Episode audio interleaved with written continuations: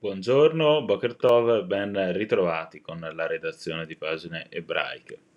Il giorno dell'attesa parata propagandistica del 9 maggio è arrivato come nel 1945 la vittoria sarà nostra, ha detto ieri il presidente russo Vladimir Putin, rivolgendosi agli altri paesi della Federazione russa in un messaggio caratterizzato dal consueto appello criminale alla denazificazione dell'Ucraina.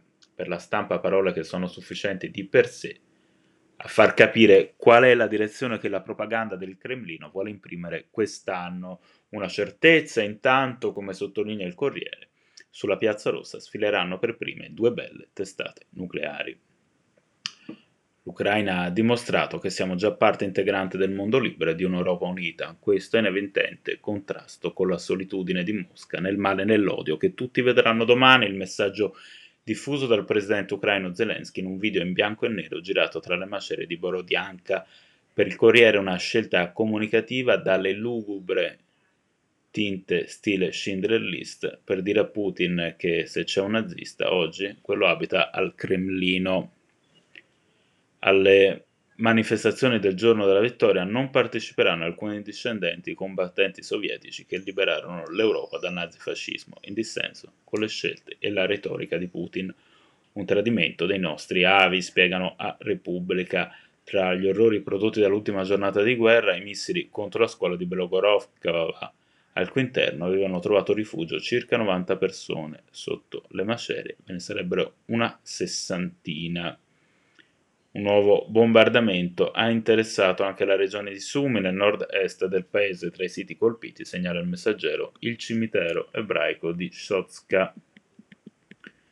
Condivide la retorica russa della denazificazione, chiede Repubblica al senatore Vito Petrocelli, che appare in procinto di perdere, per fortuna, l'incarico di presidente della Commissione Esteri. Questa la sua risposta. Non giustifico l'invasione, ma capisco cosa vuol dire avere tutti gli armamenti NATO alle porte. Sempre su Repubblica il monaco Enzo Bianchi, citando il profeta biblico Geremia e il suo auspicio di una trattativa con i babilonesi, sostiene che se ci sarà una vittoria tra Ucraina e Russia sarà la più grande sciagura che ci possa capitare. Non ci saranno vincitori, ma terre desolate, popolazioni decimate dalla morte. Una posizione, quella dell'ex priore di Bose, che va ad arricchire l'eterogeneo gruppo di chi non vuole riconoscere all'Ucraina il suo diritto a resistere. La dichiarata volontà di denazificare l'Ucraina, così come le indegne parole di Lavrov su Hitler e gli ebrei, o l'equiparazione di Zelensky tra il martirio della sua nazione e la Shoah, o il tentativo di dire che la resistenza ucraina è uguale alla resistenza italiana contro i nazifascisti, a detta dello storico dell'arte Tommaso Montanari, che ne scrive sul Fatto Quotidiano tutti i casi in cui una lettura non scientifica del passato serve a piegare la storia alle esigenze politiche del presente.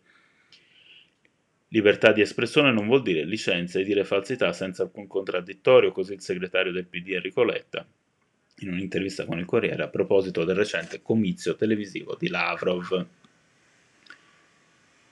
Bracciatese e slogan su Repubblica si descrivono le nostalgie nere dei dirigenti di Fratelli Italia, citando vari episodi che hanno suscitato scalpore sotto accusa anche la leader Giorgia Meloni.